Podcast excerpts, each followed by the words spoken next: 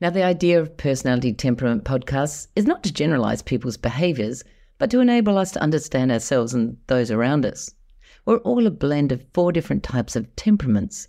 We have one or two, maybe being the most dominant ones.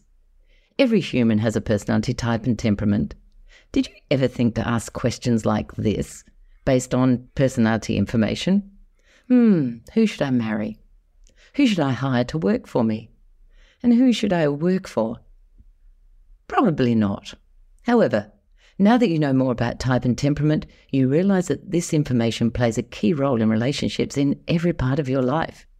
It doesn't mean that you use it as a reason to not marry that person or hire them or work for someone, but it's more to help you build onto the relationships that you have with these people. When talking business and thinking about team building, you'll be better equipped to understand and work out how your placement of staff is not only at their skill level, but how they fit into the workplace. For example, if you have two people who are real hotheads and they're outspoken and they're loud and they think that their way is the only way, and you put them together on a job, how do you actually think that project would go? Or if you ask the person who's the quietest person in the group, who hates public speaking, to become the communications director for the department, or if you put someone who's outgoing and excitable and loves to do many different jobs into the accountant department. Now, these are scenarios where you can use your understanding of personalities to start looking at who fits the job and what gives them the most energy and uses a skill set that they already have. Understanding personality can really help you when you want to put people into roles that naturally shine, be happy, and work well with other people. I'm Kate Mason, and welcome to Parenting and Personalities. This is the podcast that connects you to the ones you care about the most.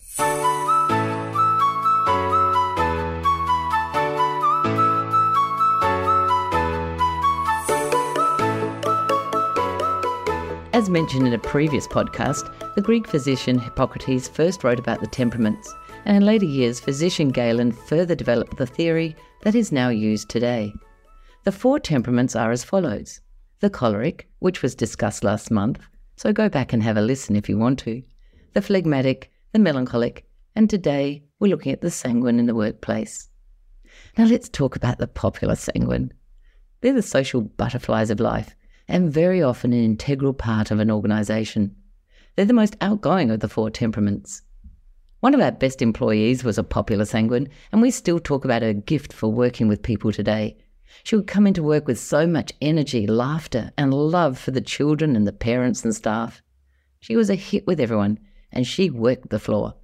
However, she never tidied up after herself.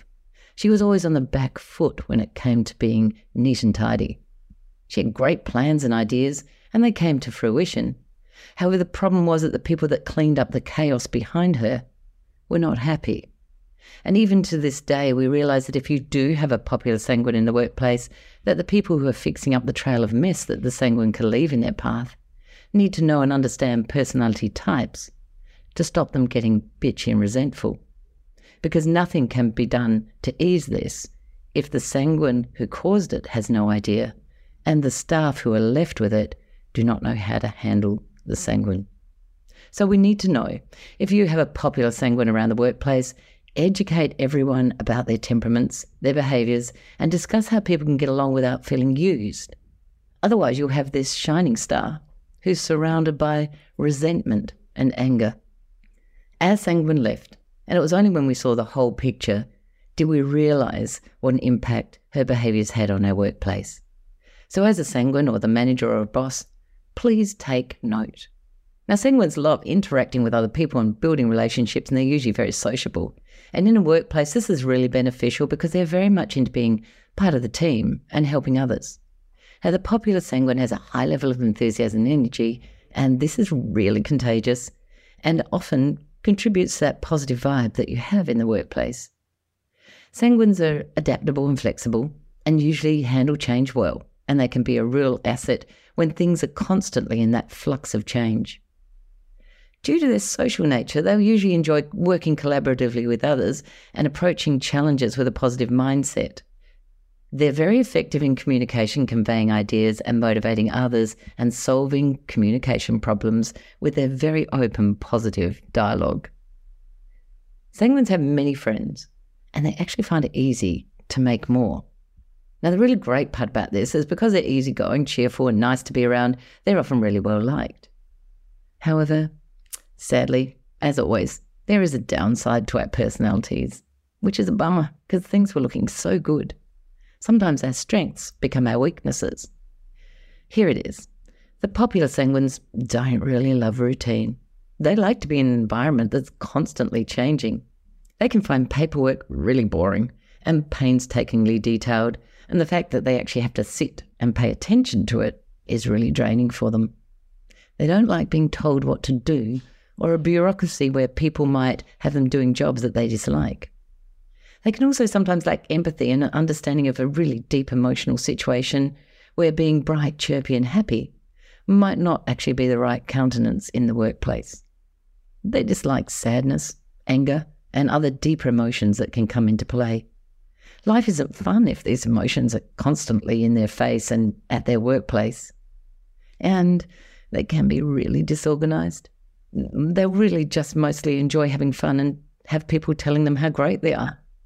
They're not good at keeping deadlines, and they can be chronically late, a little forgetful, and they love shiny new things.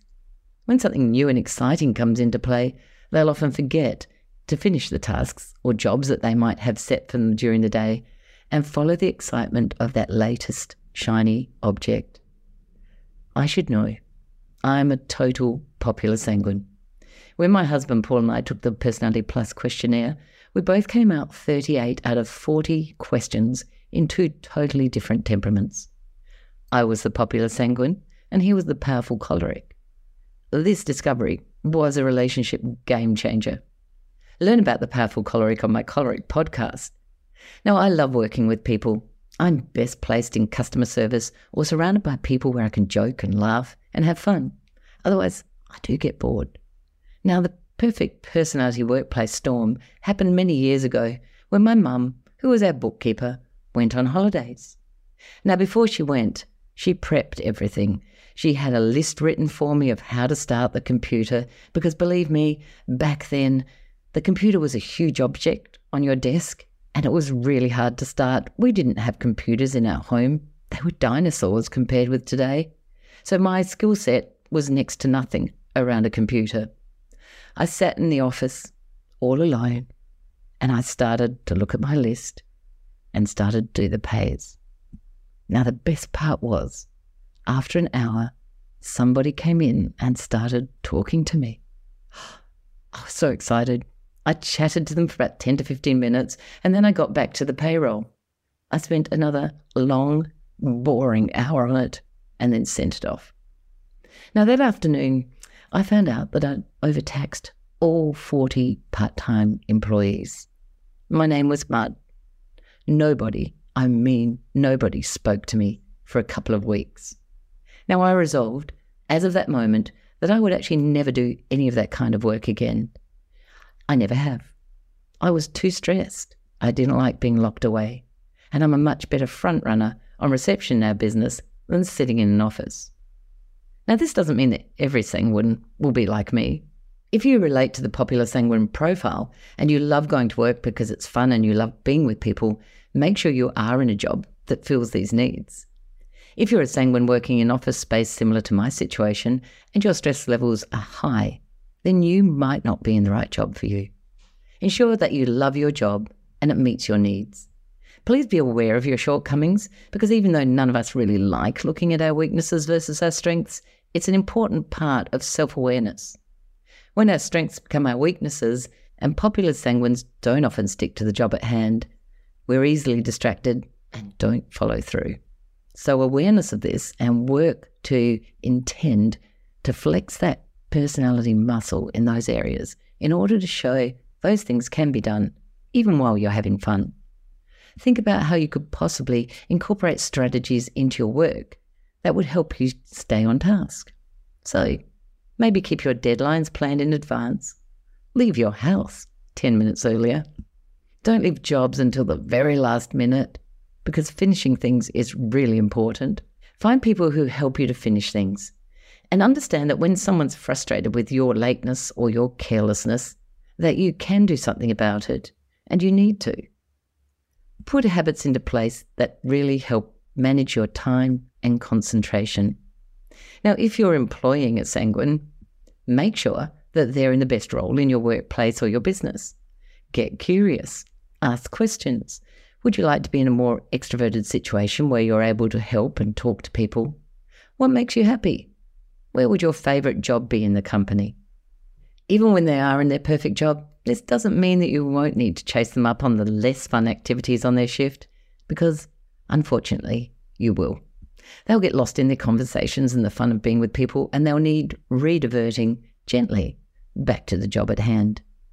The popular sanguine is not going to be your person with amazing self control who'll constantly be looking at their job list or stay focused for long periods of time. You'll need another personality type for that. They are, however, great for business and will be a huge draw card for your clients. Now, life is all about having a good time, but so is working to your full potential and being able to do things that are not actually your favourite things to do. Hopefully, I'm not making the popular sanguine sound too airheaded, as I am one, and I don't think I'm an airhead. Although we can appear to be this to other temperaments. The sanguine is, as all personalities are, a valuable asset to the workplace if placed in the right position. I've been talking about the full sanguine temperament. When the sanguine is combined with a choleric, they can be outspoken, quick decision makers who need things finished yesterday, and believe me, they will tell you about it. If they're a sanguine melancholic blend, they'll be able to focus more on having fun as well as concentrating on completing their work in detail. If they're a sanguine phlegmatic blend, then they'll be really relaxed and happy and might need some direction to get them into work mode. I hope that you have a greater understanding of the popular sanguines in your life. Start looking, you'll see them everywhere. Next time, we'll be talking about the perfect melancholic. You'll find a link to the book Personality Plus by Florence Littauer and the online test for temperaments in the show notes. I'm Kate Mason Thank you for listening to Parenting and Personalities. If you enjoyed this episode, we'd love it if you could leave a rating and a review that would help others learn about this podcast. If you're interested in discovering more about you and your family's personality types, you'll find my book, Who is This Monster or Treasure in My House, on Booktopia or Amazon. If you have an episode idea, please send a note to the personality coach at gmail.com. Many thanks to our producers at Stories and Strategies, and we'll see you next time.